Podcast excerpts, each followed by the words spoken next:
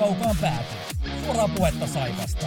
Studiossa jääkiekkoselostaja Marko Koskinen sekä urheilutoimittaja Mikko Pehkonen. Tervetuloa mukaan! Oikein paljon tosiaan tervetuloa jälleen kerran kaukaan päädyn ääreen. Äänessä täällä studiossa, jota Mikko aina sanoo hirvittävän pimeäksi, vaikka meillä on valoja täällä kuinka paljon, niin äänessä minä eli Marko Koskinen ja tosiaan tuo asiantuntijuudesta vastaava sisään kaikki paineet Mikko Pehkoselle. Tervetuloa Mikko sinäkin. Mä en sua toivota hirveästi tervetulleeksi, koska sä oot aina tässä näin, niin tervetuloa Mikko kaukaan päädyn pariin. Kiitos, kiitos. Tänään meillä on aika paljon asiaa, joten ei tuhra, tuhrata tähän alkuun liikaa aikaa. Me puhutaan tänään mahdollisesti, en lupaa mitään, koska tämä homma elää ja tuntuu siltä, että aina kun yrittää luvata, että ei puhuta areenasta vähän aikaa, niin sitten taas seuraavassa jaksossa on jotain. Mutta tänään, tänään puhutaan areenasta, uusia käänteitäkin taas kerran tuli ja puhutaan myös vähän siitä, että minkälaista se keskustelu ympärillä on. Sitten puhutaan, koska meillä oli viimeksi Miska Siikonen, niin puhutaan vähän enemmänkin vielä aloittamisesta. Hänen kanssa vähän siitä juteltiin. Puhutaan aloittamisesta enemmän ja siinä pääsee Ville Koho. Hän, on, hän tietää varmaan aloittamisesta jotain. Hän pääsee ääneen. Ja sitten katsotaan, että luvattiinko liikoja, koska tuossa viime jaksossa oltiin kohtuu positiivisia tuon Saipan aloit- a- alun kanssa tämän ensimmäisen neljä ottelua, kun silloin oli pelattu. Oltiin kauhean positiivisia, vaikka kieltämättä mun mielestä me vähän maalailtiin, tai ainakin mä yritin va- maalailla pieniä sellaisia synkkiäkin pilviä sieltä taustalta, mutta nämä on ne aiheet tänään. Mutta Mikko, nyt tähän alkuun. Meillä on tuossa noin sarjataulukko, se on järjestetty piste keskiarvon mukaan, jotta saadaan sellainen kohtuurealistinen näkemys siitä, että missä mennään, niin minkälaisia yllätyksiä tuolta sarjataulukosta löytyy. Minä aloitan sen verran, että Tappara ei ole niin iso yllätys itselle kuin se on monille muulle. Jotenkin vaan tuntuu, että unohdetaan se, että Tapparalla on aika hyvä materiaali siellä kuitenkin ja eihän se Rikard Grönberg nyt mikään nöösipoika ole, ihan oikea kokenut valmentaja. Joo, kyllä, kyllä. Totta, totta. Oikein hämmentyy tässä, kun pääsee ääneen. Sulla oli niin pitkä alkuspiikki. Tota, nyt ollaan aika lähellä sitä kymmentä peliä, mistä itse monta kertaa puhunut, että siinä katsellaan eka kertaa. Ja mitkä niin itse kiinnittää eniten huomioon, niin Jukurit on saanut just sellaisen alun, mikä ne tarvii. Ennen kautta alkuun oli aika paljon uhkakuvia, että voi tulla vaikeeta. Sarja kakkosena painaa tuossa pistekeskiarvolla. Ei yhtään nollan pisteen tappiota. Kyllä, erittäin hyvä ja tärkeä alku heille sitten toisesta päästä niin pelikanssin all in kausi, niin kahdeksan peliä, kahdeksan pinnaa. Tuleeko tästä samanlainen pelikanssin all in kausi kuin oli viime kaudella Jypillä, eli pistettiin 700 tonnia lisää. Ja... Joo, siis kyllähän tietysti tuohon niin joku muutamakin voitto, niin tietysti tilanne muuttuu radikaalisti, koska pelimäärä on vieläkin maltillinen kahdeksan, mutta sanotaan, että ei tämä nyt ihan hirvittävän pitkään voi tällä jatkuu. Että ainakin toi kärkiporukka karkaa tuolta sitten lopullisesti. Et siihen pitäisi jotenkin päässä mukaan. HPK viimeisenä, no ei yllätä valitettavasti. Mitä muuta tuosta sanoisi? Tuossa on yhdellä kahdella voitolla heilahtelee niin paljon. No otetaan vielä toi ässät. Sarja nelosena. Vähän niin kuin jukureiden tapaa. Tärkeä saada lentävä lähtö ja nyt on saatu niin kuin pisteitä paljon ja varmasti hyvä spiritti tuohon touhuun, että et, et, mutta tässä on niinku vaikea nähdä noilla otanalla sellaisia niinku isoja trendejä, että joku menee ylös tai alas, että nyt vasta haetaan asetelmia. Ja sanotaan nyt näin, epäonnistunut jukureiden kanssa joka, joka, joka vuosi, joka vuosi, mutta sanotaan, että jos jukurit löytyy tuolta paikalta kauden lopussa, niin on tapahtunut valtava määrä ihmeellisiä asioita. Joo, kyllä se varmaan niin on, mutta kyllä kieltämättä tietysti, jos ajatellaan viime kautta jukureiden kohdalta, niin ehkä tämä oli jokaisen kasvuprosessi valmentajaksi vaati sen yhden vähän vaikeamman kauden. Nyt on tehty virheitä, nyt on kokeiltu asioita, jotka eivät viime vuonna toimineet, niin ehkä sielläkin on oppimista tapahtunut, joten... Niin ja sitten otetaan nyt vielä poimintana, että puolentoista pinnan keskiarvolla vetänyt kärpät, tilanne hyvä, siis niin kuin tollain, ää, pisteiden osalta ja muuten ja mahdollisuudet ihan mihin vaan, mihin vaan, mutta kaikki tämä Marjamäen ympärillä ollut kuohunta ja pyörittely, että onko hän nyt oikea kaveri viemään tota ja onko peli takalukossa ja onko pelaajat ahdistuneita, niin kyllä kärppiä seuraan suurella mielenkiinnolla, että tästä kun mennään, sanotaan nyt tuonne marraskuulle, niin tiedetään aika hyvin, että onko Marjamäki kauden lopussa vielä penkin päässä vai saako sen tuonne homman kulkemaan. Se on ollut kuitenkin, tavallaan niin kuin voidaan miettiä sellainen lyhyellä jänteellä, että kärppien alku on ollut vähän nihkeä, okei nyt tulisi Saipa-voittoa ja tällaista, että niinku, ja voittivat Sportin, eikö ollut? Joo. Ö, taisi olla näin kyllä, juuri Joo. näin, samalla niin, viikolla. Niin tavallaan niin, ne pelasti taas niinku tätä tilannetta, että se sarjataulukko näyttää tolta, mutta jos me ajatellaan, että mihin se viime kausi loppui, niin tämä on enemmänkin minusta ollut jatkumoa sieltä kuin pelkästään tämä alkusyksy ja se, mistä se kritiikki kumpuaa. Ja vaikka Sportkin on periaatteessa aloittanut ihan ok, niin ei Sportin ja Saipan voittaminen Oulussa ihan kauheasti Marjamäen asemaa tukevoita pelkästään. Kyllä siellä tarvitaan vähän muunlaisia.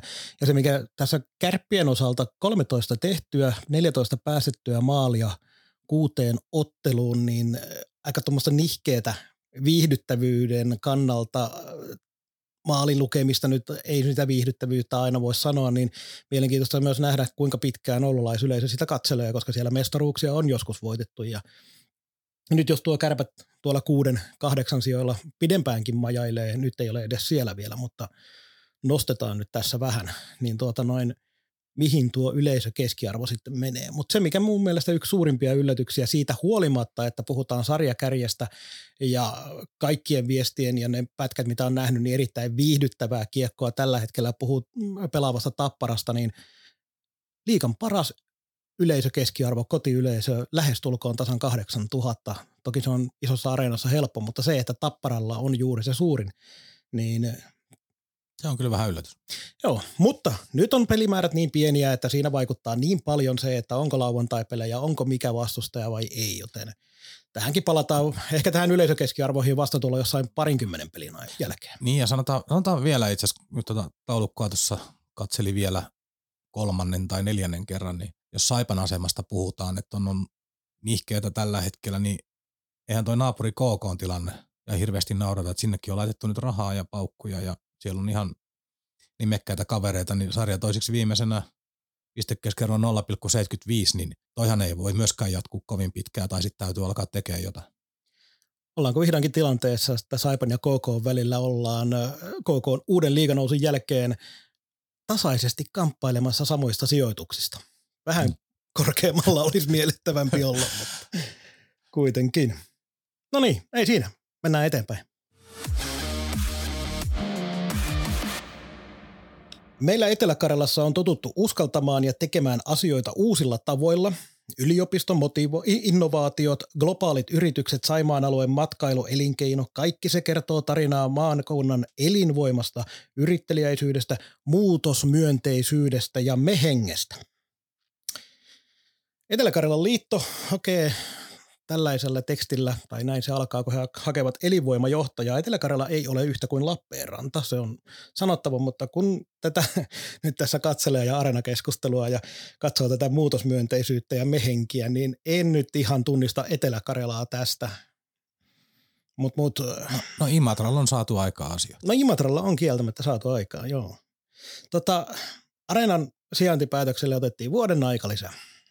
Ja tuli taas vähän niin kuin, ei nyt puskista, mutta Niin. se nyt tuli vaan ja jotenkin ensimmäiseksi tuli mieleen, että oli, oliko tämä vastustajille sitten aika iso voitto, että saatiin taas siirrettyä asioita ja monta eri asiaa. Ei ainakaan nyt käydä nyt eteenpäin mikään, niin selitähän ja avaa Mikko tämän hetken tilannetta vähän sellainen tavalla asiantuntevammin. Joo, jos tästä voittaa pitää hakea, niin kyllä se varmaan sinne vastustajaleiriin menee.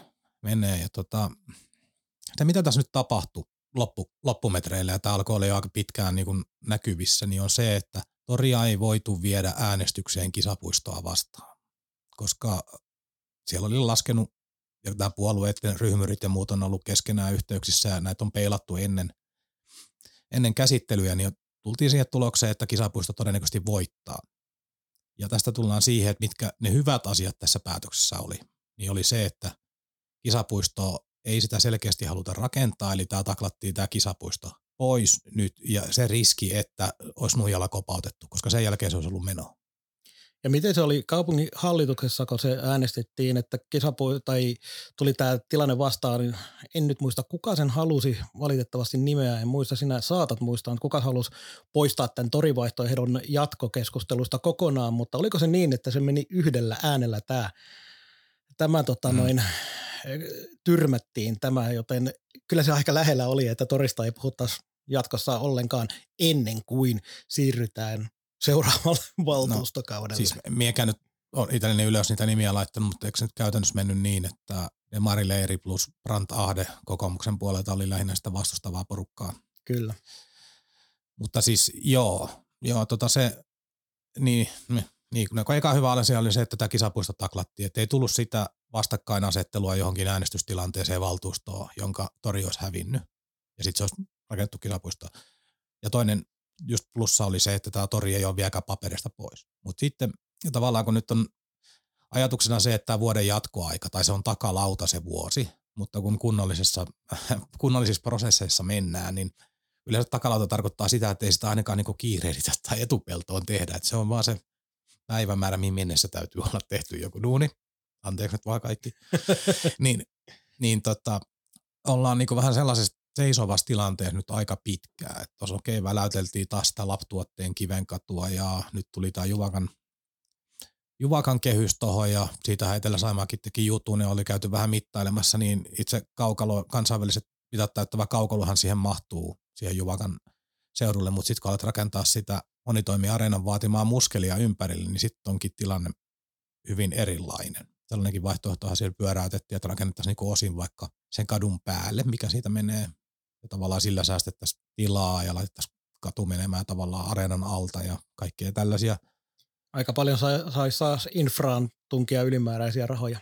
No joo, ja sitten toinen asia on se, että kun siinä on omakotitaloalueet ihan suoraan vieressä, niin voin kuvitella, että se valitusten määrä ei jää ihan yhteen, joka lähtee, jos tuollaista kaavaa lähdetään edes pyörittelemään. Mutta sitten tänään, tänään yritin tätä lähtöstä varten vähän selvitellä, että mikä on nyt tämän Lappeenkadun vaihtoehdon tilanne. Kun tuli heti itselle mieleen, kun tori peilattiin pois, niin voisiko se Lappeenkatu olla kuitenkin taas mukana niin eräältä valtuutelta sain viestin, viestin, kun kyselin, niin hän totesi niin, että todennäköisesti Lappeen katuun ei tulla palaamaan, että viimeksi se tyrmättiin niin selvästi, että ei ole niin näkyvissä, näkyvissä tällä hetkellä, että se voimasuhde olisi muuttunut sen Lappeen kadun kannalta myönteiseksi.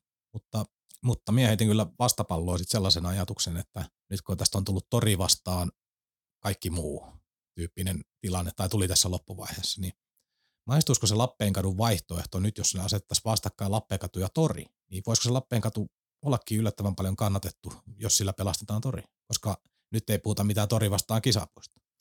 Tästä kun ennen lähetystä mainitsit, niin sanoin, että mielenkiintoinen ehdotus, jota en ole tältä kantilta ajatellut. Itse on vaan miettinyt sitä, että aikanaan kun tämä Lappeenkatu torpattiin, niin sehän todettiin silloin, että aivan liian kallis siitäkö ensimmäiseksi taidettiin karsia se kansiajattelu pois ja sen jälkeen koko, koko äh, Lappeenkadun äh, versio pyyhittiin sitten pois alta, mutta tuota noin, minkälainen, siis siihenhän tämä tulee, jos tällainen vastakkainasettelu laitettaisiin uudestaan pöydälle, niin siihenhän se tulee, että sitten kun taas selvitellään se aika, mitä selvitellään, että minkälaisia ne numerot siellä viivan alla on, että jos lähdetään se Lappeenkatu ottaa uudestaan, jos otetaan jopa se kansi ajatus siihen mukaan, niin ei oikein osaa sanoa, oliko se 2018, kun tämä tapahtui, tämä Lappeenkadun tyrmääminen. Taisi olla 2018. Kyllä.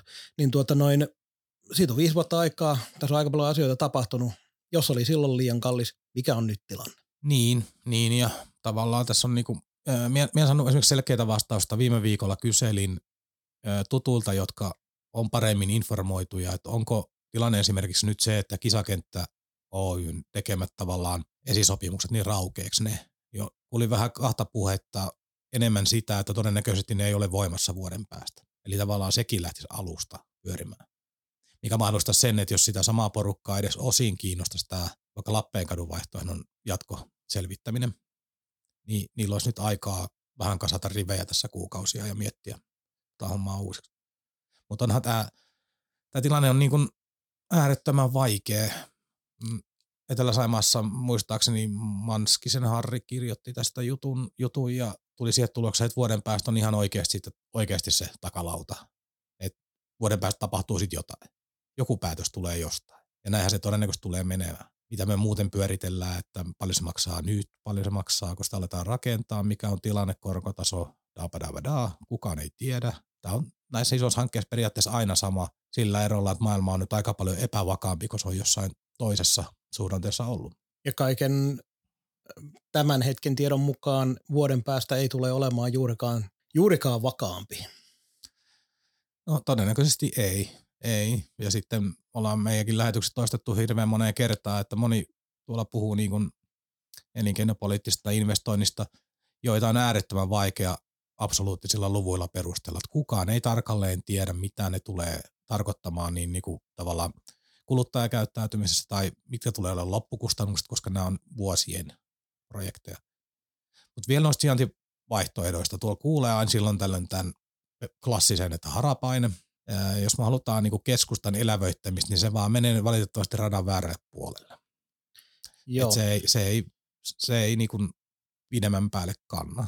Ja nyt kun tätä, ja, niin. ja, ja anteeksi vielä, minäkin kattelin tuossa Lappeenrannan ilmakuvia viime viikolla ja kattelin keskusta-aluetta, niin kyllä tämä valitettavasti ensinnäkin sellaisia niin sanottuja tyhjiä tontteja, kun ei ole, niin jotain pitäisi melkein purkaa alta pois. Ja kyllä minulla ainakin mielikuvitus loppuu aika nopeasti, kun tuo keskusta-alue on siitä hyvin erikoinen, jos vertaa moneen tavallaan sama koko kaupunkiin tai vähän isompiikin, niin meillä on keskusta tosi pien. Ja sitten meillä on näitä niinku, esimerkiksi omakotitalovaltaisia alueita, tykit ja tota, niin, niin, peltolat. Ja siis niinku tämä tavallaan asutaan ihan lähellä keskustaa, mikä muuttaa tätä koko kuvioa, tätä suunnittelua. Et periaatteessa jos siellä olisi vaikka teollisuutta tai vanhoja virastotaloja tai jotain tällaisia, jotka voisi niinku puskutraktorilla laittaa, mutta ethän siihen yksityisten ihmisten koteja lähde tuomaan. Tullaan, tullaan siihen, että Lappeenranta on pikkukaupunki, eli nämä omakotitaloalueethan on jäänteitä siitä, kun ennen oli aikanaan mitenhän pitkälle jonnekin tuonne 40-50-luvulla nyt varmaan vielä oli pelkkiä omakotitaloja koko keskusta täynnä. Niin oli, esimerkiksi näkee niitä vanhoja kuvia ryhmissä, niin vaikka siitä se paikka, missä on tällä hetkellä iso Kristiina, tai, tai se nyt jo olisi mennyt vanha linja-autoasema, minkä paikalla on galleria, niin ne oli kaikki ihan pelkkää puu omakotitaloa. Kyllä, ja sellaisena aika moni haluaa myös säilyttää tuon Lappeenrannan keskustan, eli ajatellaan niin päin, että eletään sellaista pikkukaupungin historiaa vielä tuossa noin sadan vuodenkin päästä, eikä tavallaan sitä kautta anneta tilaa sille, että keskusta muuttuisi ihan erilaiseksi ja sellaiseksi niin kuin modernimmassa ja ehkä tulevaisuuteen katsotaan, niin pitäisi kaupunkikeskustan olla. Mutta tota noin, No nyt ainakin syytä rauhoittua ja kaikkia vetää tunteita alas. Toi meni aika kiivaaksi tuossa lopussa. Myökin vedettiin vähän viime viikolla Provoa tuohon samoin kanaviin, joihin osa tarttu hyvinkin innokkaasti. Vedettiin, vedettiin ja se oli osittain tarkoituksellista, mutta osittain myös siinä on se, to, se toinenkin puoli, eli kun on puhuttu ainakin tietyillä suulla siitä, miten kaupun, kauppatori on Lappeenrannan kiihkeä keskus ja se ihmisten kohtaamispaikka, mutta kun törmäsin vanhaan, mikä, vanhaan tuota noin Ylen sivuilla olleeseen juttuun toukokuulta, missä oli tuota, tuota torivalvojaa ja sitten nyt en valitettavasti muista, kukahan se toinen henkilö siinä oli, oli haastateltu. Ja kun meille on nyt puhuttu, että tori on vilkas 365 päivää vuodessa, niin torivalvoja oli puolestaan sitä mieltä, että kauppatori on vilkas noin heinä-elokuussa että kun meillä on niin kylmä muulloin. Ja siinä niin tämä fakta laitettiin. Ja kun ei ole kyse siitä edelleenkään, meilläkään ei edelleenkään ole kyse siitä, etteikö kauppatorille haluttaisi antaa tilaa, mutta kaupungi muuttuu. Niin mä olen esimerkiksi toi kansalaistorin puolesta on puhunut monta, monta kertaa. Mulla oli sattumalta nyt tuossa noin perjantaina aikaa, kun vei autohuoltoon, niin en päässyt oikein mihinkään, niin meni istuskelemaan kansalaistorille ja haistelemaan sitä ilmapiiriä. Niin siinä hyvin epätieteellisellä laskentatavalla katselin melkein tunnin verran läpikulkuliikennettä, niin siinä meni ihan matalimmankin arvion perusteella, kun poistan sieltä esimerkiksi jotkut koululaiset tai lapset ja näin, niin siitä meni äh, tunnin sisällä niin paljon ihmisiä, että jos se laitetaan koko niin kuin yhdelle päivälle, niin helposti menee muutama satanen rikki. Ja nyt puhutaan syys-lokakuun vaihteesta niin mitä ne määrät on kesällä? Siitä menee tuhansia ihmisiä pelkästään tälläkin hetkellä aivan lähestulkoon käyttämättömän asfalttikentän läpi. Mut sehän on, Vai onko se betonikenttä, koska se on siinä? Joo, mutta sehän on piirret, piirrettykin tota, ää, selvityksiin, että iso Kristiinalta Oleksille on se kuumin, kuumin niinku vana ihmisiä, joka kulkee, että kauppatori ei kuulu siihen. Kyllä. Ja, ja, ja, niin. ja, ja sitten tota, niinku, nyt se katkaisi minun ajatuksen. Kun se anteeksi, anteeksi. Joo, he, niin piti, piti sanoa se, että ää, mm, itsekin haluaisin nähdä niin kuin pirteen ja hyvinvoivan torin, oli se paikka mikä vaan. Mutta näin niin kuin tällaisena ihan normaalina työssä käyvänä ihmisenä, jonka työaika on jossain 7-17 välillä päivästä riippuen ja pituudesta riippuen, niin noi ajat, kun meillekin tuli siihen kommentti, kommentteja siitä meidän päivityksestä, että tori-aika on kello 14, tuotte käynyt kuumassa kello 14 jälkeen, niin kysyn, että milloin ihmeessä minä sinne torille sitten pääsen, kun arkisin vedetään rukkaset tiskiin kello 14. Eli tavallaan, milloin me työssä käyvät niin saadaan. Tai nyt oli tota, äh, siinä kauppahallissa oleva kalakauppias tai kalaliike, vaikka kauppias, mutta kalaliike oli ilmoittanut muutoksesta aukioloajoista. Laitoin sinullekin siitä kuvakauppauksen. En muista, miten se tarkalleen meni, mutta suurin piirtein yli kello 15 vaikka perjantai kiinni. En minä siellä ikinä käy. En koskaan. Se on tämä suomalainen tapa ajatella asioita. Täällä ei olla keski-eurooppalaisia, täällä ei mennä sen jälkeen, kun ollaan oltu töissä, niin eihän kukaan täällä sen jälkeen lähde mihinkään tapaamaan ihmisiä. Täällä käydään sitten markkinoilla kerran kuukaudessa ja ehkä joskus lauantaina aamupäivällä torilla, kun eli, olet työssä käy. Niin, eli, mie, eli mie kesken työpäivän niin lähtisin nostamaan tota jotain esimerkiksi niin tuoretta kalaa, jonka mie kiikuttaisin kesken työpäivän kotiin, että se kylmäketju ei katkeisi. Mikko, nyt sä oot vähän taas ilkeä tässä näin. No ei, mutta oikeesti. kyllä, kyllä. Juuri näin. tavallaan niin kuin, ihan niin kuin säilytysteknisistä syystäkin niin tiettyjä tavaroita voisi ostaa, vaikka lähtisikin kesken työpäivän riehumaan sinne. Että kyllä piipuririnkeli säilyy, mutta on varmaan jotain muuta, mitkä ei säily. Sitten oli yksi vielä pointti nostan. Meillä tulee tänään vähän tämä jakso venymään, sille ei voida mitään, mutta siis yksi pointti, minkä myös nostan, on se, että kaupunkiaan ei ole, kaupunkikaan ei ole ihan hirveästi aktiivisesti myöskään antanut toriyhdistykselle, kauppatorin ää, työntekijöille ja yrityksille, jotka siellä, tai yrittäjille, jotka siellä myy omia tuotteitaan, niin ei heille kyllä kaupunkikaan aktiivisesti ole ää, antanut sellaista hyvää vaihtoehtoa. Eli oliko se Etelä-Saimaa, joka oli selvitellyt näitä eri toripaikkoja, oliko jossain kaupungin selvityksessä jotain, mutta jos esimerkiksi otetaan se kansalaistori, jota mä nyt tässä näin ajan kun käärmettä pyssyyn, niin tuota, ää, kaupunki kun esittäisi siitä kauppatoriksi muuttamisesta hyvät suunnitelmat, jossa suurin osa se ei ole ihan yhtä iso kuin kauppatori, mutta kun ollaan nähty se arkikäyttö, niin se arkikäyttöön riittäisi ihan varmasti pienillä muutoksilla se alue. Niin kaupunki kun tekisi kunnon suunnitelman siitä, antaisi kunnon hyvät suunnittelukuvat ja kaikki muu, niin se päätöksenkin teko olisi huomattavasti helpompaa, koska kyllä ne ihmiset, jotka kaupatorilla tällä hetkellä käy, ne osaavat ja jaksavat kyllä mennä sinne kansalaistorille, joka on, onko se nyt 300 metriä kauppatorilta tai jotain tällaista, voi olla vähän enempi, ää, niin jos se olisi validi vaihtoehto, mutta toistaiseksi ei ole oikein ollut myöskään validi vaihtoehto mitään, että on vaan puhuttu siitä, että laitetaan areena torille ja sillä selvä. Ja sitten siitä on vedetty tämä ää, keskusteluilmapiiri, missä toriyrittäjät ajattelevat, että meidän työpaikkojen päälle. Ja siitä saadaan tämmöinen vastakkainasettelu. Mm, silloin kun tämä torimelskaus alkoi, niin, alkoi, niin muistan kun puhuttiin, esimerkiksi Pyysingin nostettiin silloin esiin vahvasti, niin totta kai heidän rooli on puolustaa heidän bisnestään ja heidän niin kuin, toimintaansa. Niin sen takia toi on ihan perusteltu heitto, että miten jos pystyisi tarjoamaan mahdollisimman selkeän suunnitelman ja hintalaput niille asioille ja vaikka sitä, että vuokrasopimukset siirtyy suoraan sinne niillä, joilla se on, on ja niin poispäin, niin tavallaan annettaisiin se turva, ettei jäisi kellumaan siihen, että tehdään päätöstä, tori lähtee alta ja sitten aletaan suunnittelemaan sitä seuraavaa ratkaisua, koska se on kuitenkin, se tori on se järkyttävän paljon halvempi asia tässä kokonaisuudessa kuin sen monitoimiareenaan verrattuna. Kyllä. Aletaan tätä areenakeskustelua pistää toistaiseksi pakettiin, mutta nostan kuitenkin vielä esiin kokoomuksen kaupunkivaltuutettu Brandt Ahteen Etelä-Saimaan, Etelä-Saimaassa julkaistu äh, kirjoitus, missä hän oli sen otsikoinut niin, että tätä areenakeskustelua leimaa ikärasismi. Ja ensinnäkin tämä ikärasismi on mun mielestä vähän huono terminä, mutta tuota noin antaa mennä.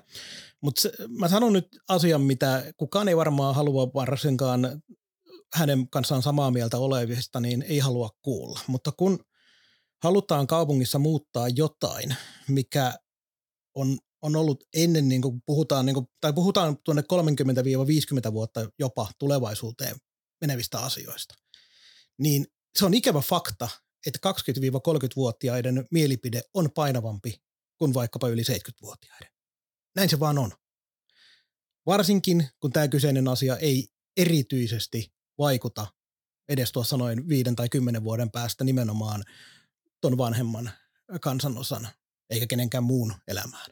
Mutta tämähän on sellainen, kun poliitikot pyörii ja siellä osa pyrkii eduskuntaan ja osa on pyrkinyt jo ja siellä on tällaisia niin kuin henkilökohtaisia intressejä, niin tämän asian pyörittely on vaikea. vaikea. Siellä, eihän, eihän ne voi tulla sanomaan tavallaan, että, että vaikka 83-vuotias Elma äänensä kanssa on vähempi arvoisempi kuin tota, vaikka Petri 24 valmistunut juuri yliopistolta ja perhettä perustamassa.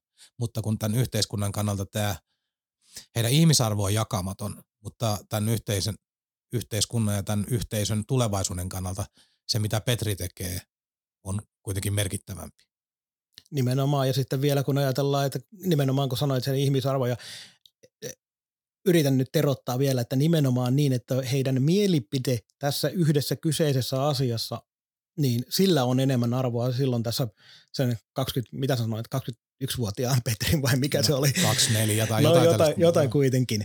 Mutta kun ajatellaan kokonaisuutta, elinvoimaisempi kaupunki on tulevaisuudessa myös ikäihmisille, vanhuksille, niin on myös heille parempi. Heille pystytään silloin kaupungin toimesta parempia palveluja tuottamaan. Niin sen verran tähän Brantahteen kirjoitukseen halusin vielä sanoa. Mutta keskustellaan vielä viimeistään vajaan vuoden päästä. Oliko se elokuun loppuun mennessä ensi vuoteen? Mm, minä muistan, että nämä päivämäärät on mennyt sekaisin, mutta joka tapauksessa tilanne se, että ei ole näköpiirissä, että ihan lähiaikoina mitään merkittäviä uutisia on luvassa. Varmaan kaikki selvittää tahoillaan ja miettii ja pohtii. Joo, palataan aiheeseen sitten, kun meillä on taas jotain uutta ihmeellistä tästä areenakeskustelusta. Kaukaan pääty. Suoraa puhetta Saivasta. Meillä oli viime jaksossa Saipa kapteeni, sentteri Miska Siikonen haastattelussa ja puhui, siitä, puhui siinä noista aloituksista ja niistä ongelmista, mitä hänellä on ollut siihen aloitustapahtumaan, kun on joitakin muutoksia tulkintoihin ja tuomareiden toimintaan, toimintaan tullut, niin otetaan vähän enemmän tästä aloittamisesta nyt kiinni vielä tähän jaksoon. Ja tuota noin, silloin unohdin kysyä, että mikä siellä nyt on muuttunut, joten soitin tuossa Siikoselle ja kyselin vähän taustoja enemmän, niin erityisesti nämä pointit sieltä nousi esiin, eli sitä aloitustapahtumaa kokonaisuudessaan on haluttu nyt vähän nopeuttaa tälle kaudelle, koska niissä on mennyt aikaisemmin aika paljon aikaa, on tullut paljon varoituksia sun muita, niin siinä on esimerkiksi mennyt varastamisia helpommin nyt läpi ja muutenkin se itse aloitustapahtumakin tai se, että kun kie- tuomari pudottaa kiekon jäähän, niin sekin voi tapahtua ehkä hieman aiempaa nopeammin ja esimerkiksi Miskalla on hieman ollut tämän uuden kanssa ollut ongelmia, mutta on päässyt kyllä paremmin mukaan. Esimerkiksi nyt jyppottelussa oli jo 61 prosenttia tuo aloitustilasto Siikosella. Mutta tota noin, mä kävin myös juttelemassa tosiaan Villen kanssa, Koho Villen kanssa, niin Kuunnellaanpa tähän alkuun, että mitä se Ville oikein näistä asioista oli mieltä. Ville, sulla kun on ollut tähän aloittamiseen urallas aika paljon tatsia, niin kokemusasiantuntijana, millä tavalla sinä lähestyt aloittamista silloin urasi aikana? Onko se se oma rutiini, mikä on se kaikkein tärkein vai kuinka paljon sulla meni esimerkiksi vastustajan skauttaamiseen tai koko viisikon tai ketjun kanssa asiasta neuvotteluun peliä kohden? No joo, totta kai lähtökohtaisesti ja se aloittaminen, niin mistä se kaikki lähtee, niin sehän on asennekysymys. Siihen oikeasti mennään sillä mentaliteetillä, että tämä aloitus hoidetaan keinolla millä hyvänsä omalle joukkueelle. Mutta tota, tietysti se on myös yhteispeliä sen muun viisikon kanssa, totta kai, mutta mutta mut, se on lähtökohta, että se asenne on kunnossa. Itse suosin sitä, että tein yhdestä tyylistä, jos niin voi sanoa, niin, niin vahvan, että, että sitä pystyy käyttämään koko ajan. Ei tarvinnut lähteä soveltamaan. Et yleensä kun lähtee soveltamaan, niin, niin, niin sitten sen tietää, miten siinä käy. Eli ei, ei, ei hyvin käy, mutta et, et, et se on sellainen pyrin niin itse tekemään niin vahvan siitä yhdestä et, et joka kerran aloitti samalla tavalla ja jos ajattelee huippualoittajia, puhutaan puhun vähän vanhemmista mestareista tietysti, tietysti tässä näin, niin, niin, niin joku Immosen Jarkko, edelleenkin pelaa tota, tuolla Jukureissa ja Hannes Björninen, niin jos, jos heitä seuraa, niin he vetää joka kerta sillä samalla tyylillä. Eli ihan sama ketä siellä on vastassa. He on tehnyt niin, niin vahvaksi sen oman, oman tyylin, että ne laittaa, laittaa niinku automaattisesti jo sen vastustajan miettimään, että jaha, mitäköhän, mitäköhän nyt keksisi. Ja tiedän sen ihan omasta kokemuksestakin herroja vastaan aloittaneena, niin ei, ei ollut helppoa. Eli, eli, ja se on niinku asia, mitä on yrittänyt tonne, tonne niinku junioripuolellekin viedä, viedä kun on, on käynyt opastamassa heitä, että tehkää yhdestä tyylistä niin vahvaa, että sitä ei tarvi ruveta vaihtamaan eikä, eikä miettimään, miettimään silloin, silloin se on oikeastaan ihan sama kuka sieltä tulee, tulee vastaan. Totta kai pitää tiedostaa, tiedostaa että ketä siellä vastassa on ja onko se lefti vai right ja niin, niin edespäin, mutta, mutta, mutta silloin sellainen niin turha ylianalysointi, niin, niin, niin se, jää, se jää pois ja pystyy pelkästään luottamaan nimenomaan siihen omaan, omaan aloitukseen. Ja, ja, ja vaikka se yleensä peli kun lähetään, niin muutamat ensimmäiset aloitukset näyttää aika pitkälti suuntaa, suuntaa siihen koko peliin, että mikä, mikä se oma tatsi, tatsi minä, missäkin pelissä on. Ja, et, itse aina panostin niinku niihin kahteen kolmeen aloitukseen pelin alussa kaikkein eniten, että saa sen hyvän fiiliksen ja sen tavallaan jos nyt voi käyttää sellaista vallan tunteen siitä vastustajasta, vastustajasta niin, niin, niin se oli niinku se, mitä pyrin itse käyttämään. Ei se nyt tietysti aina onnistunut, mutta, mutta, mutta se oli ainakin, ainakin lähtökohta. Mutta summa summarum, niin se itse suositin sitä, että on yksi, yksi vahva tyyli, millä mennään ja, ja tekee siitä niin vahvaa, että vastustaja joutuu miettimään sitä, että miten, miten tulee aloitukseen, eikä itse tarvitse miettiä, että miten, miten on tai niin ylianalysoida sitä vastusta. Millä tavalla viisikon tai ketjun kanssa niitä asioita käydään läpi? Onko siellä pari skenaariota vai tietävätkö kaikki muutenkin, että mitä nyt aloitustilanteessa tulee muiden kuin sen aloittajan tehdä? No tietysti se on, sentteri on aina se pomo kuitenkin siellä kentällä, kentällä noissa aloitustilanteissa ja, ja, ja totta kai se riippuu mistä, missä päin kenttää aloitus on. Ehkä siellä on hyökkäyspäässä jotain kuvioita sovittu tai yleensä onkin hyvä olisi olla ja, ja lähtökohtaisesti vähän, että mihin se kenties tulee se, tulee se kiekko ja, ja, ja sama puolustuspäässä tietysti ja, ja sitten on erikoistilanteet on erikseen, että, että et esimerkiksi alivoimat, mihin sen pakin laitat, laitat, että mikäli se voitto tulee, että se kiekko lähtisi sitten sinne toiseen päähän mahdollisimman nopeasti, nopeasti niin ne, ne, on tietysti sovittavia asioita, asioita kaikki. Ja aina, aina siellä joku tarkoitus sillä aloituksella on, että ei, se, että jos sinne vaan mennään, menee itse aloittamaan ja neljä muuta ei tiedä yhtään, että mitäköhän nyt tapahtuu, hävitään tai voitetaan, niin, niin, niin se ei ole hyvä juttu, että kyllä siellä aina, aina on. Ja se on kuitenkin aina erikoistilanne, tilanne, että on se, on se kummassa päässä vaan ja, ja, ja kyllä se huomattavasti mukavampi on sillä kiekolla pelata kuin ilman kiekkoa, tai aina kun häviät, niin sitten joudut jahtaamaan tietyn aikaa sitä kiekkoa, että saat itselle sen, että, että, että on niillä niillä niin iso, iso merkitys ja, ja tietysti se merkitys sit kasvaa aina, mitä pitemmälle peli menee ja loppuu kohti mennään. Et suojellaanko sitä omaa maalia, sitä johtoasemaa ja voittoa vai tota, yritetäänkö tehdä, tehdä sinne toiseen päähän maali. tota, mutta on niin valtava, valtava merkitys. Jos ajattelet omaa uraasi, otetaan tähän loppuun vielä helppo kysymys ei välttämättä se kaikkein vaikein vastustaja omalta uralta, jota vastaan aloitit, mutta hae sieltä sellainen, että kenellä oli kaikkein ärsyttävin aloitustyyli?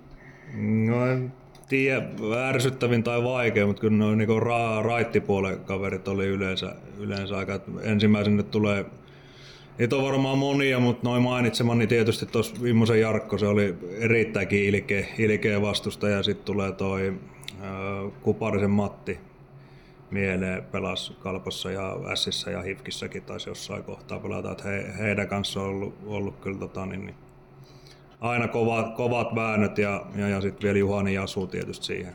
Mut mikä, mikä näitä kolmea yhdestä, niin kaikki on raitteja. Tota, se, se aina vähän muuttaa sitä, sitä tilannetta, mutta nämä, nämä on varmaan ne kolme sellaista, kenen kanssa on niinku suuri, suurimmat miekkailut käyty. Näin siis Ville Koho oman uransa aloitus, asioita kertaili ja kyllä nyt ensimmäiseksi tuli nyt mieleen, että pitikö taas näitä raitin pelaajia jollain tapaa sortaa. Joo, no minulla tuli pari ihan muuta asiaa mieleen tästä haastattelusta. Tiedän, tiedän. No siis no, ainakin just se, että mitä sielläkin mainitsit etupeltoa, että Ville Koho tota, niin peliuran jälkeen, niin tätä tarinaa tulee niin, että että loppuuko tämä ikinä. No, Ei sa- siis ta- sisältötimanttia, mutta hurja, hurja puheenmäärä. Joo, sitä kiitos Villelle tosiaan ja nimenomaan sitä mä muistan joskus kerran ihan nopean tarinan, kun kävin jonkun, jonkun tappiopelin jälkeen ottamassa kommenttia varmaankin ehkä Saipan sivuille tai jonnekin, Saipan verkkosivuille tai jonnekin kommenttia, niin Ville vähän tuskastuen siinä tuhahti, ei mitenkään ilkeämielisesti, mutta kuitenkin vähän siihen tyyliin, että taasko mun pitää tulla. Kun aina tappioiden jälkeen se haetaan se kapteeni tai joku kapteeneista ja Ville nyt aika monta kertaa sieltä jouduttiin hakemaan aikana. Niin, niin ja tuossa minä olen kuullut Villeltä aikana ihan samaan, että kuitenkin kymmeniä haastatteluja hänen kanssa vuosien varrella tehnyt, tehnyt eri rooleissa, niin sehän on toimittajalle vähän sellainen vaikea tilanne, jos siellä tunnet sen porukan ja siellä on tullut tauluun 7-1 ja kaikki on maansa myyneitä, niin kyllä siellä mietit, että ketkä näistä oli niitä, jotka pystyy joko ammattimaisesti tai luonteeltaan niin kuin puhumaan vielä pelin jälkeen. Että siihen halusi siihen mitään arpaa, joka tulee antaa kahden, kahden sanan vastauksia ja sieltä saa niin mitään irti. Mutta tota, niin, niin, ennen kuin mennään tähän hänen sisältöön tarkemmin, niin Villehän tota, silloin kun muistaa alkoi seuraamaan ja Ville tuli liikaa ja otti sen asemansa aloittajana, niin muistan Villestä, Villestä silloin ainakin alkuaikana hyvin sen, kun hän otti sen otteen mailasta tosi niin juuresta ja alas, niin monta kertaa tuli mietittyä, että milloin joku vetää niin ranteet paskaksi. Paskaksi ja, tota, ja toinen, toinen ne, sillä matalalla mm. asennolla, että koska tulee lapa silmään. Joo, joo to, tota tuli mietittyä. Sitten sit tämä on mielikuva juttu. Tätä en ole tarkistanut, pitäisi tarkistaa, mutta jotenkin sellainen olo, kun Ville oli Saipan aloitusspesialisti pitkään, mutta niin uran loppuun kohden niin ne prosentit niin hiipu. Mulla on sellainen mielikuva, mutta saattaa olla tämä väärä nyt, nyt pisit sillä tavalla pahan, että en kyllä osaa, en kyllä osaa muistaa, mutta se lienee aika lailla, aika lailla universaali, että kaikki tilastot alkaa uran loppukohtia varten. Ja itse asiassa tuohon saattaa myös vaikuttaa sekin, tuossa haastattelun jälkeen vielä muutama sana kun vaihdettiin, niin hän puhui siitä, mistä nyt, mikä nyt vähän menee tähän, mitä Siikonen sanoi siihen, että nyt on niin kuin aloitustapahtumaa haluttu viedä nopeammaksi, niin silloin aikanaanhan tuli jossain vaiheessa se hetki, kun näitä aloituksia alettiin syynäämään todella tarkkaan. Siellä tuli paljon varoituksia ja Ville puhuu sitä, että kun oli pitkään jo jollain tyylillä aloittanut, niin yhtäkkiä hänkin alkoi saamaan niin kuin joka toisessa vähintään jollei enemmänkin aloituksessa varoituksen, koska on se oma tyyli ja yhtäkkiä se ei enää kelvannutkaan.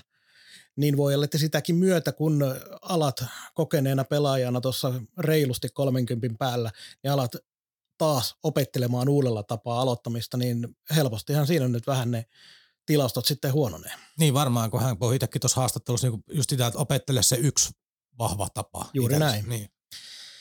Mutta tota noin, tietysti se toinen, mitä Villekin tuossa sanoi, mikä on tietysti tämä aika yksinkertainen aloitus fakta on se, että kun aloituksen voitot, niin sä saat siitä kiekon ja sen jälkeen sun on paljon kivempi pelata kuin se, että alat heti jahtaamaan sitä kiekkoa. Saipan pelissä on nyt tässä viimeisen muutaman ottelun aikana, kun tämä luisu on alkanut joka toivottavasti nopeasti myös katkeaa, niin tuota noin, se yksi asia, mikä on tässä koko kauden aikana, se on nyt korostunut, mutta koko kauden aikana ollut, on se, että kiekohallinta on ollut vastustajalla. Ja koska aloitustilastot Saipalla on ollut huonot, kerron kohta, että ne ei ole ollut ihan niin huonot kuin oikeasti, oikeasti kuin mitä ne näyttää, niin tuota noin, kyllähän se nyt on yksi, mikä vaikuttaa, että jos noita aloituksia hävitään paljon ottelun aikana, niin tämä porukka joutuu jatkuvasti myös jahtaa sitä kiekkoa ja se antaa sen kiekohallinnan silloin vastustajalle, niin näillä on oikeasti merkitystä. Mutta se yksi minun kommentoida? Ei, ei sun tarvitse kommentoida mitään. Tähän näin saatat sitten ne asiantuntevammat hommat. Mutta yksi... Mut minusta oli ihan asiantunteva just tämä, että niinku saat, jos voitat aloituksen, niin saat kiekko Hei, mä pysyn näissä perusasioissa, oh, okay. mutta mä pysyn myös tilastoasioissa, koska olen, olenhan tilastointi, niin tuota noin, tämä tilastointitapa tällä hetkellä myös tämän älydatan myötä, kun tilastomiehiä pudotettiin pois kaikista liikaotteluista, niin siellähän en nyt muista mikä se oli se ensimmäinen tilasto, mikä näytti aivan hirveältä. Oliko torjuntatilasto vai mikä silloin, kun tilastomiehet poistettiin. Mutta joku tilasto oli, mikä näytti ihan ihmeelliseltä saman tien, kun alettiin luottamaan pelkästään älydataan. Niin nyt tällä hetkellä nämä aloitukset on ihan mielenkiintoinen seuraava korjattava asia tuossa älydatassa, koska nämä joka tapauksessa tuolla jatkuvasti on äh, esillä. Äh, ei kyllä tiedä, miten paljon ne nyt liikan sivuilla, ne nyt liikankin sivuilla näkyy, mutta ihan kaikki älydata nyt siellä ei näy. Mutta mä otin kolme ottelua, äh, Sport S kotiottelut, KK vierasottelu, otin nämä vähän tarkempaan syyniin ja kävin kaikki aloitustilanteet läpi. Ja tulos oli se, että näissä tehtiin 185 aloitusta ja 21 kertaa näissä oli virheellisesti älydata merkannut aloittajaksi, aloittaja, aloituksen voittajaksi toisen joukkueen, kun toinen joukkue sen voitti. Ja se pääsääntöisesti tapahtuu sillä tavalla, että silloin kun kiekko jää siihen aloittajien keskelle ja sieltä se käydään kaivamassa, niin tämä automatiikka ja tekoäly ei osaa katsoa sitä aloitustapahtumaa loppuun asti, eli kenelle se kiekko oikeasti sen jälkeen jää, vaan se määrittelee heti sen suunnilleen kiekon pudotuksen jälkeen, että kumpi pelaaja on lähempänä, en tiedä tarkemmin, että miten se määritellään se äh, kiekon haltija, mutta se merkkaa sen saman tien. Niin tässä otetaan esimerkiksi sportottelu, niin siellä oli yhdeksän Saipan voittamaa aloitusta merkitty sportille, ja se alkaa olla jo iso osa. Et 11 prosenttia aloituksista oli niin tällä kolmen ottelun otannalla virheellisesti merkattu. Ja kun taas puhutaan tilastoista, taas puhutaan siitä, että nämä pelaajat tekee tulevien kausien sopimuksia osittain tilastojen perusteella, niin tälläkin on oma merkityksessä. Mitä mieltä?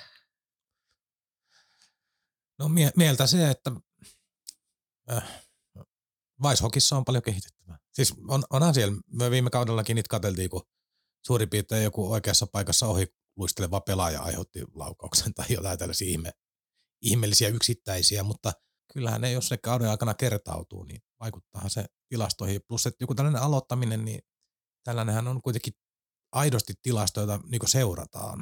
Että se ei ole merkityksetön, että ei se ole mikään hupitilasto. Että onhan siellä vähän tällaisia, tuohon Weishokikin pääsi viime kaudella tutustua paremmin, niin vähän tällaisia niin kuin eniten luistelumatkaa alivoimalla viimeisellä viidellä minuutilla tyyppisesti. Siis saat haettua tällaisia niin kuin, vähän niin kuin ufo-juttuja, mitä on vaikea hyödyntää, mutta aloittaminen on ihan perus. Ja sellainen, mikä on ollut iät ja ajat tässä kiekossa mukana. Että, et teet. Mut kokonaisuutena kuitenkin tuohon aloittamiseen, niin se on, kun ajatellaan, että nuo maalivahdit on yksilöurheilijoita joukkue, joukkuepelissä, niin samalla tavalla kyllä tuo aloittaminenkin on taas yksi semmoinen mies vastaan mies kamppailu pelin sisällä ja – silläkin on merkitystä oikeasti, että kumpi sen on ottelun sitten lopulta vie. Ja. Joo, ja eikö Ville aloittanut tuon haastattelun aika vahvasti siitä, että se on ennen kaikkea asenne? Just näin. Et, jos haluat sen voittaa, niin sun pitää, tai sin, sun pitää lähteä sillä asenteella. Se, tavallaan se on hauska, kun tuolla puhutaan, puhutaan. Sanotaan, että vaikka nyt Saipa häviää vaikka pelejä, että pelaisi pelillisesti ihan hyvin ja hirveästihan tulee just sellaisia kommentteja, että asennekysymys ja laukokaa enemmän. Että tällaisia niinku, nämähän on vähän tällaisia niinku perusjuttuja, mistä se asenne rakentuu yksilölle joukkueen sisällä, missä kulttuurissa ollaan, mitä se asenne tarkoittaa, niin on vähän abstrakti asia. Periaatteessa voisi olettaa, että kun on joku tärkeä peli, niin kaikki haluaa yhtä paljon. Mutta jotain eroahan se nyt selkeästi sitten syntyy. Mikko Pukka tässä moi. Hymyä huuleen. Jääkiekkoa hauskaa. Julistettiin tuossa edellisen jakson otsikossa somepostauksissa, että Saiva pelaa uskottavaa lätkää. Tuota Mikko, puhuttiinko me paskaa? Tota, mm, avausviikon jälkeen oli hyvät tunnelmat. Sen jälkeen on menty aika synkissä alhoissa. Eli tota, jos sä tiedät, mihin minä tästä menisin, niin minä oikasen. Niin ollaan kevästä lähtien puhuttu, että tämä joukkue rakentaminen vaatii puolustuspäähän jotain, jotain ja siellä ei ole tehty niin kuin mitään. Ja nyt kun tuli loukkaantumisia, niin tuo joukkue on niin epätasapainoinen. Nytkin viikonlopun turnajaisissa Jyväskylässä ja Oulussa siellä on sellainen kuusikko kentällä, joista voisi niinku huoletta noilla esityksenkin heittää kolme neljä vilttiin, mutta sitten sulla on kolme pakkia jäljellä, ei ole ketään. Sitä ei korjaa se, että joku laakso ehkä palaa nyt hyvinkin pian. Se ei muuta sitä. Ei se muutu radikaalisti, että joku Airola tai Viitasalokaa palaa. Tuolla on noin suurseurat, hifkit, tapparat ja Ilvekset ja nämä on kaikki vasta tulossa. Ja sitten nähdään, mitä se hurmhei voi olla, jos pakkikalusta on tuollaista. Että et tavallaan niin se, en tiedä mikä on ideologia ollut joukkuetta kasatessa. Voisiko sen kivemmää ja sata tonnia ollut voinut käyttää pakkia, antaisiko se joukkueelle enemmän, väitän, että antaa. Tietysti näitä voi monella eri ideologialla lähestyä. Twitterissä kävin viime viikolla vähän keskustelua yhteisen tuttumme kanssa aiheesta ja itse jotenkin ajattelin, että alta vastaa jengi, niin lähtisikö rakentaa sen niin, että betonoinut ensin se peräpää ja sitten hommaa täsmäpalikoita ja muutama arvan hyökkäyksiä, rakennat jonkun hyvää ylivoimaa ja toivot, että sieltä riittävät tehot tulee, mutta näin että hyökkäyksessä on potentiaalia, mutta peräpää ei pysty sitä tukemaan, saati riittävällä laadulla puolustamaan, niin ei tässä, ei tässä ole niin mitään muuta lopputulosta. Tämä tulee päättyä todella surullisesti, jos tälle asialle ei tehdä jotain. Siis viime jaksossa, kun kehuttiin vähän tätä Saipan alkukautta tai ensimmäisiä otteluita, taisi olla neljä pelattu silloin, niin kyllähän siinä nyt muistettiin myös mainita, että kiekon hallinta esimerkiksi on joka pelissä ollut vastustajalla ja maali odottamat on ollut kaikki, kaikki vastustajan hallussa. Ja myös se, että puolustus, jos niissä neljässä ensimmäisessä ottelussa, mistä niitä pisteitä nyt vielä raavittiin, niin kyllähän puolustus pelasi koko aika ja silloin oli Airolla mukana, silloin oli Viitasalokin osassa peleistä mukana. Oliko kaikissa? Putosko vasta siinä sportottelua ennen pois? Joka tapauksessa niin se, että puolustus oli niissäkin otteluissa koko aika ihan ylärajoilla siinä, että mitä tuo tämän hetken joukko pystyy tekemään. Ja se on vaan on fakta, että Saipa on päästänyt lähestulkoon pelistä yksi lähtien eniten maaleja. Ja tälläkin hetkellä on neljä, neljä maalia per ottelu mennyt omiin. Tosi vaikea voittaa, jos pääset neljä joka pelissä keskimäärin. Niin, ja sitä hyökkäys on tuottanut kuitenkin noin about kolme per peli, eli tavallaan riittävästi siihen, että voitetaan. Joo, ja tämä on just se, mistä ollaan, että hyökkäys on koko ajan näyttänyt siltä, että se riittää ja Saipan tasolle, ja se on riittänyt Saipan tasolle. Mutta se, mistä puhuit just siitä, että kun tuolta on tulos noita tiettyjä seuroja vastaan ja tiettyjä joukkoita, niin, niin aletaanko nyt tässä vaiheessa vähän madonlukuja niin laittamaan, koska yleensä sillä 1,3 tai 1,4 pisteen keskiarvolla, kun ollaan niin keväällä vielä taistelemassa siitä kymppisiasta, ei välttämättä sen yllä, mutta ollaan taistelemassa siitä. Niin nyt nämä neljä seuraavaa ottelua on jo tässä vaiheessa aika tärkeitä, kun sieltä tulee Lukko, Kärpät Ilves on kotona ja sitten HPK vieraissa. Niin kolme näistä otteluista, niin kolme suoraa voittoa, niin päästään sinne 1,3 päälle. Ja sitten päästään vasta siihen 1,3 päälle, ja näiden jälkeen tulee sitten Tapparaa ja IFK ja Tepsiä vastaan. Ja kaksi vieraissa ei ole helppoa. Ja nyt heti saman tien tässä alkuvaiheessa aletaan niin kuin olla siinä, että kun ajatellaan tämän joukkueen ja seuran viime vuosien historiaa, niin nyt aletaan jo tässä vaiheessa näitä helkkarin pistekeskiarvoja laskea, että missä vaiheessa me ollaan menetetty se mahdollisuus pelata jostain tällä kaudella. Niin, niin ja tota, niin, tavallaan kun meille annettiin se viiden pelin ohjelma tuohon alkuun, jossa haistettiin niin veri. Kalpa, KK2, äh, Sporttiasset. Se alkoi hyvin, hyvin lupaavasti, mutta se lässätti sitten siihen S ja Sport juttuihin. Eli tavallaan se ihan lentävä alku jäi saamatta. Sitten tapahtui nyt mitä tapahtui tuolla viimeisellä vierasrundilla, niin tässä pelataan niin kuin oikeasti, kausi ei ole liipasimella läheskään vielä, mutta pelataan uskottavuudesta. Jengi kattelee tekstitvtä, sarjasijoituksia, joukkue hävinnyt neljä putkea. Kyllä, Joo. yksi piste. Ja tuossa juttelin yhden, yhden Saipal henkilön kanssa äh, viikonloppuna, niin sanoi, että se mikä kanssa harmittaa erityisesti, että sinä hävit kotona. Sä hävit mitä kolme kertaa kotona. Eikö se ole? Kyllä, Joo. kolme peliä kotona ja kolme tappia. Niin, niin että se on, että se, että jos saisi edes valita, että missä peleistä ne pisteet tulisi, niin tulisi edes kotipeleistä, että jengi lähtee tyytyväisenä. Tämä on, niin kuin, tämä on hito vaikea markkinoida. Ja kun me ei koskaan voida unohtaa, aina on uusi kausi, aina mennään eteenpäin, aina pitää olla posifiilis, uskoo itseensä ja muuta – mutta kun tässä on takana niin monta huonoa vuotta, niin tämä ihmisten ja kannattajia selkäranka, ei se ihan hirveän paksu ole. Et sen aksahukseen ei mene pitkäkään aika, jos tässä vielä painellaan huono loka. Joo, ja tässä kun ymmärretään kyllä se, se niin kuin aikajana, millä tätä joukkuetta on rakennettu ja ketkä tätä joukkuetta on rakentanut. Että ne henkilöt, jotka tuolla toimistolla tällä hetkellä tekee duunia, niin ei ne ole vastuussa siitä, että ketkä kaikki tuolla pelaa juuri tällä hetkellä. Ja nimenomaan, että minkälaiseksi se joukkueen tasapaino on rakennettu. Mutta siitä huolimatta, niin just tällä hetkellä sitten taas on niin kuin tilanne se, että nyt pitää oikeasti päättää, että halutaanko täällä niin kuin pelata oikeasti jostain muustakin kuin siitä, että tuleeko 400 vai 600 000 tappiota kauden jälkeen. Niin, kun seura... Et, nyt, nyt on pakko reagoida niin kuin nyt, eikä kuukauden päästä. Niin, myös oli ihan mielenkiintoinen juttu, kun tämä vierasrundi kaksi pelikin, mitkä nyt oli. No sitä ennenhän julkaistiin, että Treibalin koeaikaa jatkettiin kuukaudella. Taisi tulla suoraan siihen Airolla loukkaantumisen yhteyteen. Joo, niin, niin pakkohan se oli tehdä, kun ei ole ketään muita. Kyllä. Sinun pitää niin saada edes toivoa, että kun saat kuusi pakkia kentälle, että se on niin lähtökohta. Kyllä. Ja A-nuorissa ei tällä hetkellä ole sellaisella valmiudella varustettuja, kun me voidaan kyseenalaistaa yhtä lailla, että riittääkö Hietalalla tonne, joka, tai onko Rikkilä joka pelissä sillä tasolla, kun pitäisi. Niin olla, ollaan sellaisessa kierteessä, että investoimalla summa X on sitten vaikka, nyt kun kausi on alkanut ja muuta, niin vaikka 75 tonnia, 100 tonnia jonnekin, niin mitä se voisi tuolle joukkueelle tehdä? Kun on vaikea nähdä, että toi porukka, ihan sama miten paljon tulee yhteisiä kokemuksia, ihan sama monta peliä niille tulee, niin toi ei merkittävästi tule paranemaan toi pakiston tilanne. Ei, ei. Tänään yritin tähänkin saada vähän vastausta Saipan toimistolta, eli on, onko hakua päällä tai minkälainen reagointikyky Saipalla ylipäätään on tällä hetkellä tai halu. Uskoisin, että halu nyt löytyy. Ö, valitettavasti en saanut Harri Ahoa kiinni, eli urheilutoimenjohtaja en saanut kiinni. Ö, Olisiko töissä? Toivottavasti. Toivottavasti on töissä. Oli ainakin kerran varattu, kun yritin soittaa. Ja Valkeapää Jani, eli toimitusjohtaja, sanoi, että asiasta on kyllä keskusteltu, mutta hän ohjasi tosiaan sitten ottamaan Harriin yhteyttä, mutta ei saatu. Toivottavasti saadaan jotain kautta tietoa myöhemmin. Mutta tota...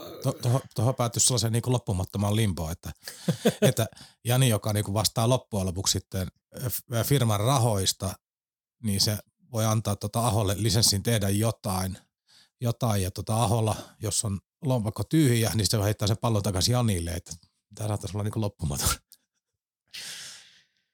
Se ei voi kuitenkaan meille kelpaa. Ei.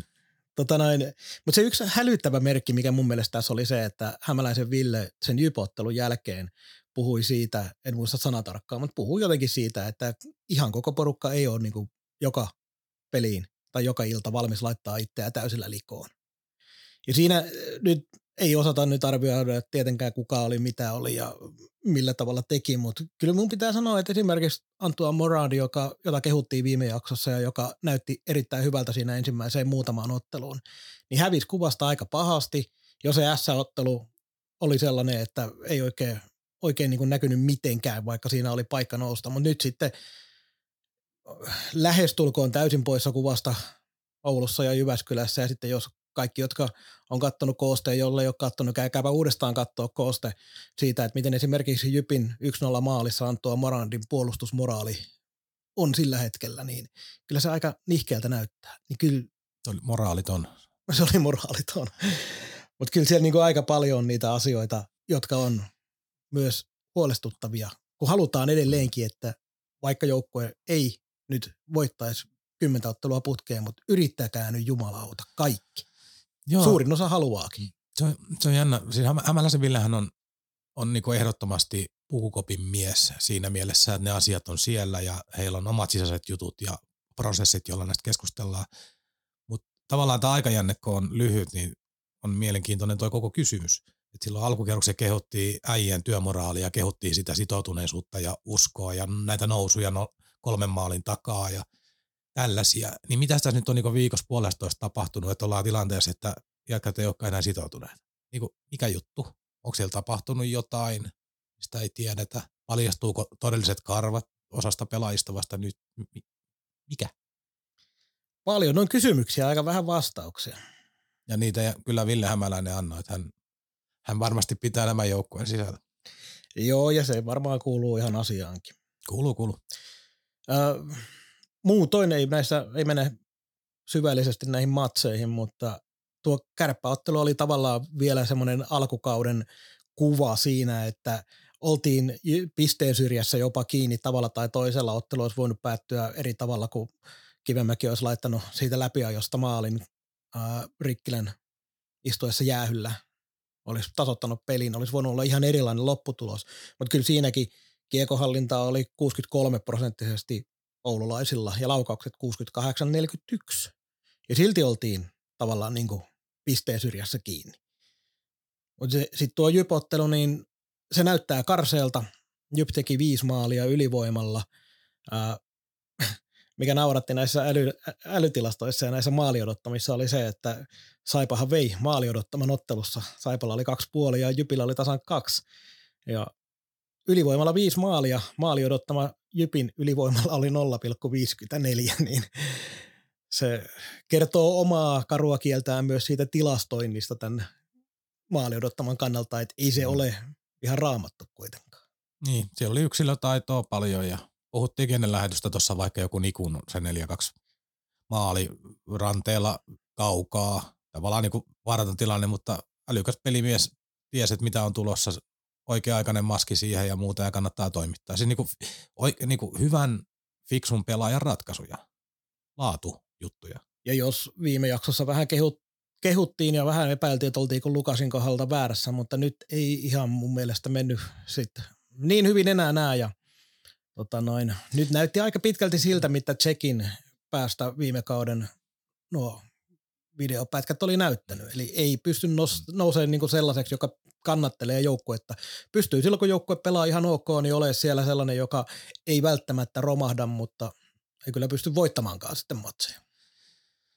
Joo, en mene nyt sitä alkuperäistä ennustusta muuta, enkä tule muuttamaan varmaan missään kohtaa. Sitten jossain kohtaa voi myöntää olevani väärässä tai oikeassa ihan miten päin vaan. Mutta, että, niin vuodenvaihteen jälkeen meidän on oltava väärässä, jolla ei ole mihinkään niin, poistunut. Niin, että us, us, väite siitä, että ei vuodenvaihdetta näe täällä. Mutta täytyy vielä noihin pakkeihin senkin verran liittyä, että kun mietitään, miten Saipan pelin rakenne kulkee, niin toi määrä käsiä, joka oli tarjolla vaikka nyt tällä kahdessa vieraspelissä. Airola Viitasella pois ja myös Laakso. Käykö avaamista tai tavallaan vaikka paineen alla pelaaminen tulee, tulee kova pressi päälle jostain suunnasta, niin kiekolliset pakit, joilla on rutiinia ja kokemusta ja näkemystä siihen touhuun, ne pystyy sen paineen alla operoimaan. Nyt siellä on niin epävarmaa kalustoa, että kyllähän se niin oikein ruokkii meille virheitä koko ajan, tai sitten meidän pitää pelaamista muuttaa roiskimiseksi. Me, tämä niin peräpään ongelmat kerii niin hyökkäyspeliäkin sit hirveän monella tavalla. Kyllä. Ja sitten siihen ainoa ratkaisu melkein onkin se, että sitten sentteri käy maalin takaa hakea kiekon ja rakennetaan sitä kautta. Mutta. Niin, tai sitten siirrytään tähän vanhaan ja lätkään, että aletaan vaan aina painaalta roiski kiekkoa pois ja lähdetään tappelemaan sitä jostain keskialueelta itselleen. se, on, se, ei, se ei ole menestysresepti, mutta sillä voi pärjätä jonkun peli. Ja kun mun mielestä sitä tehdään jo liikaa hyökkäyspelaamisessakin, välillä hyökätään tosi hyvin, mutta edelleenkin liikaa mun mielestä pistetään ennen siniviivaa kiekkoa ränniin, jonne sitten vastustaja melkein aina ehtii ensimmäisenä. Että. Äh, Sitten yksi vielä poiminta omalta osaltaan kertoo tästä tietystä sekavuudesta on se, että tuossa tuli Jyppevelissä toki tuli kaksi kertaa tämä liikaa pelaajia jäällä rangaistus, mutta otetaan ne nyt mukaan, koska ne tilastoidaan, niin Saipalla on neljä tähän alkukauteen seitsemän, äh, kahdeksan ottelua. Mitä seitsemän peliä on pelattu jo? Neljä kertaa ollaan otettu liikaa pelaajia jäällä. Että se jonkinlaisesta tietystä ei nyt se kasorrosta vielä noin määrät, mutta ne on turhia jokainen noin. No on, on ja tota, minä nyt en muista, täytyy sanoa, unohdin sen jyppipelin toisen, mutta toka eräs oli se yksi hyökkäyspää väärä vaihto. Se oli jotenkin niin absurdi, että joskus ymmärrän, että pitää, tulee kiire täyttää omia tai jotain muuta, mutta niin kuin hyökkäyspää. Häh?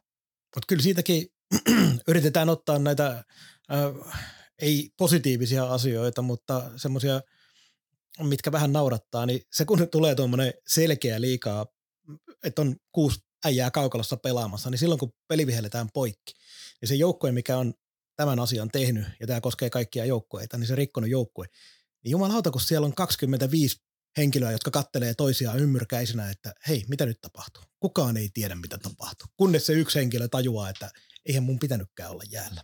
Kyllä näitä joskus käy muuallakin. Olin eilen tuolla Saipan salibändinaisten pelissä. Saipa pelasi yhden alivoimalla, mutta siellä oli kentällä kuitenkin maalivahti ja viisi pelaajaa. Niin ennen kuin se aloitus lähti, vastustajalla oli siis vapaa-lyönti, niin, niin, niin yksi Saipan pelaajista lähti juoksemaan niin kuin pitkältä matkalta vaihtoehtoja kohti, kun tajusi, että heitä on liikaa. Ja peli lähti käyntiin, kun hän oli vielä kentän puolella, niin muun pitää tuomari reagoinut millään tavalla. Ja sä, miten tämä on mahdollista?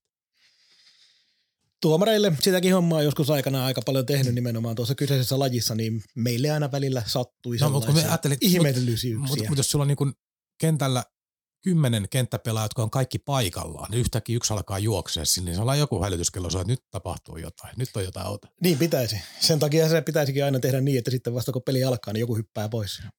No niin, mentiin salibändin puolelle, ei mennä vielä, vaikka siellä menee hyvin tällä hetkellä Saipan naisilla. Ah, ei kai tässä muuta, kun katsotaan tuota eteenpäin, niin ei ole paljon vaihtoehtoja tältä viikolta. On pakko tulla voittoja vähintään yksi, pisteitä vähintään neljä.